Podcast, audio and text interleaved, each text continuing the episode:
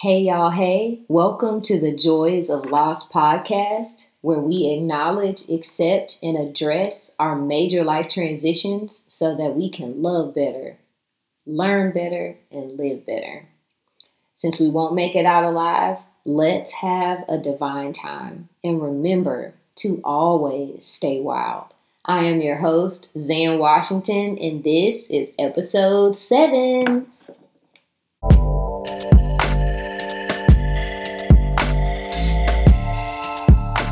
Episode seven. Yay. Oh man. Uh it's almost like am I running out of fingers? Right? Like, you know, now I'm on the other hand. That's that's exciting. Does that show up as seven or like five two? Like how does that work? Whatever. Anyway, it's seven, y'all. So yay me. All right, so what we're gonna talk today about is um, change. Just simply that, like change.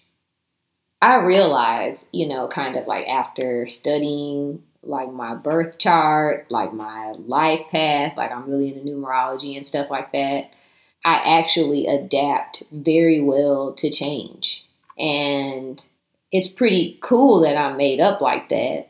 When I think about different things that I've been through in my life, especially when it comes to grief and loss, or just, I don't know, I guess like drastic things that happen. Um, I, I really do adjust well, and I'm very proud of myself for having that ability. And then also recognizing that everyone doesn't really have that, and that's okay, you know. Um, and it's good that I am like this because then I can help others in their adjustment and change. When things drastically shift and when things when it seems like the next day is totally different than the last day, I don't know. I feel like I'm just able to say, okay, like this is what we're dealing with, and how can I make the most or the best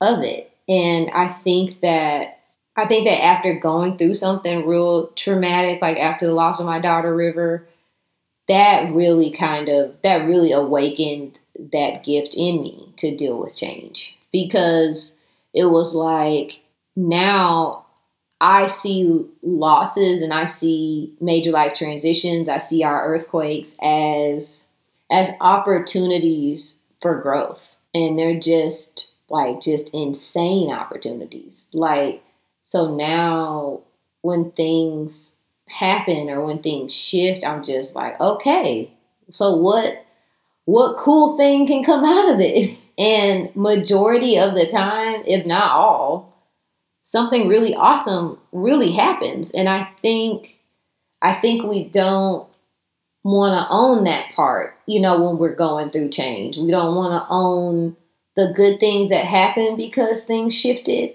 And so it's just very hard to admit that, yeah, I'm happy that happened or I needed that. And sometimes when you're in the midst of those things, it just, I think we think things should feel good all the time just because things don't feel good all the time doesn't mean that it isn't good for you.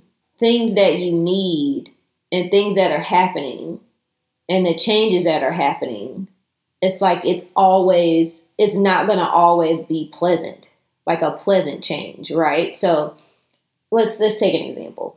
You go to like your favorite restaurant. I'm a Taurus. I'm all about food, so I'm probably going to use food analogies majority of the time. All right, so you go to a restaurant, right? And then they're like, hey, um, because you always order the same thing, we decided to add another thing to the menu that was similar to this. So more than likely you're gonna like that as well. and then you'd probably like, man, that was a good change. Like this is great. You know, this is the pasta I get, and then they they made an appetizer that goes with that, or they made a complimentary beverage that goes with that, or something. You'd be like, okay, yeah, that's a good change. Most of the time, though, you go to a restaurant and I have a tendency, especially if I'm going to something a lot or multiple times, I I find myself, you know, wanting to order the same thing I got before because I know it's good and that's probably why I'm there because I want to get the thing that I always get. And next thing I know, they took it off the menu. Y'all, it's like I feel like they should have texted me. Like they know why I went there. And then they want to take it off the menu? Say what? How disrespectful. It's the worst change ever, you know? But then, uh, you know, since I'm all like positive and shit, right? Like I'm all like, you know, we live in abundance, we we blah, yeah, blah, blah, blah. You know, I'm like, okay, maybe this is an opportunity for me to try something else. What's nuts is, you know, now I can actually really admit this you know, most of the time when they have like taken it off the menu and I've tried something else, I've actually really liked that as well.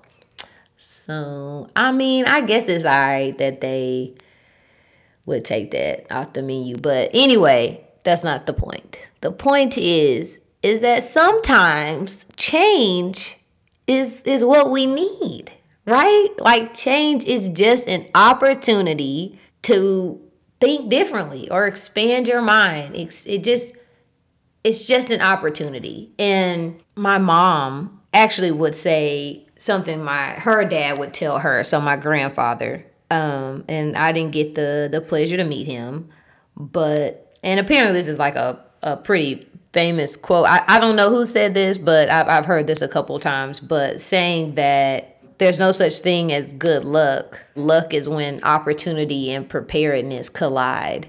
Maybe that's what change is. Maybe change is just some good luck.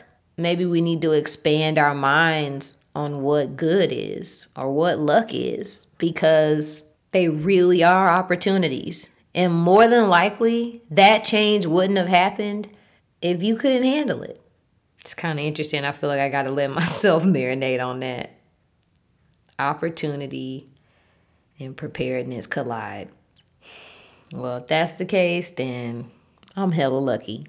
And I bet you are too. I think that we just think we can just have on our mind that change is just so bad, or we only want change a certain way. And y'all, like what I'm learning and living and loving in this manifestation space, is you can't get wrapped up in the how. And that's the thing with change, right? Because change is like telling us how. and we're just like, no, I didn't want it to happen like this. I didn't want to do this or yeah, I'm just I I've lately been telling myself every morning it's just the stuff that I worry about, the things that I could be concerned about is just how do I let go of the how? Look, how do I let go of the how? Um, release the how. Just say what you need, what you want, and and and just be present in that. So I'm to learn the things I want to learn about. I'm to embrace the things, these new things that are happening in my life. I'm to be present because being present helps me realize like what I'm missing or what I don't have or what I'd like to have or what I do want to experience. So it's like being present is how you get prepared. And then that change creates the opportunity so you get some luck. so change is hard, change is difficult, but I'm here for it. I really am. Because it's just forever constant. I really do believe like things can change in a matter of minutes, seconds. You know, one phone call, one email, one text one quiet moment talking to each other, like change is such a beautiful thing.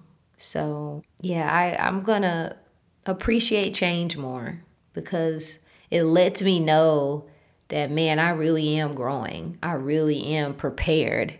I really have all these opportunities all the time. And that the universe definitely has my back. And the universe has your back. So We have opportunities all the time. And it's okay if we miss them. You know what I mean? Like, it's okay if we weren't present that day. It's okay if something slipped through a little bit, but there's always opportunity. Like, it's always coming back. Like, it's fine. It may not be in the way that you think or how you want, but it's coming and it's coming for what you're prepared for. Shout out to Change. I hope that this week for you is full of opportunity, full of opportunity of light, full of opportunity for you to just see how wonderful you are and see how beautifully taken care of you are. Because you are. You are. All right. So we're going to do a little book divination. All right. This is one of my favorite authors, uh, Brianna Wiest. Um, this is her book Ceremony. She has a lot of books. She is like, whew, this is a really talented writer, y'all. So she does a lot of things where it's just a bunch of beautiful thoughts, a bunch of beautiful musings. Um, so this is one of her books. Um, so I'm just gonna see what we need. Just kind of like do it like this, and then just kind of like open the page. Okay, I'm gonna read two pages. All right. And this is like each page is like a little short snippet of thought. So these are two different things, all right? So we pulled, pulled like a card, but we opened up to page 118 and 119 in ceremony. Okay, 118.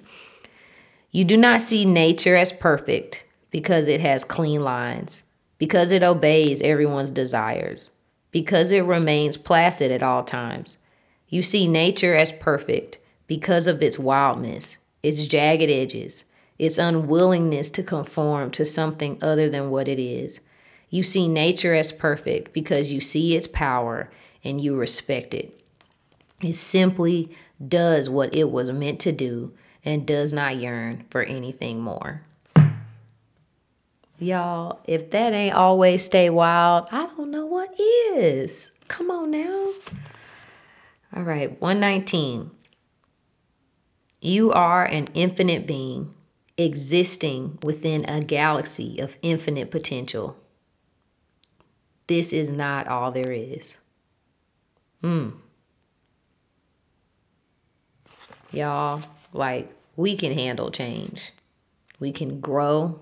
We can be wild and just be the infinite beings that we are. All right. So I love y'all so much. Um, definitely leave a comment, you know, for any questions or any certain topics that you'd all like to talk about or discuss. I'd love that. All right. So, since we won't make it out alive, let's have a divine time. And remember to always stay wild. All right. I'll see y'all next week. Bye.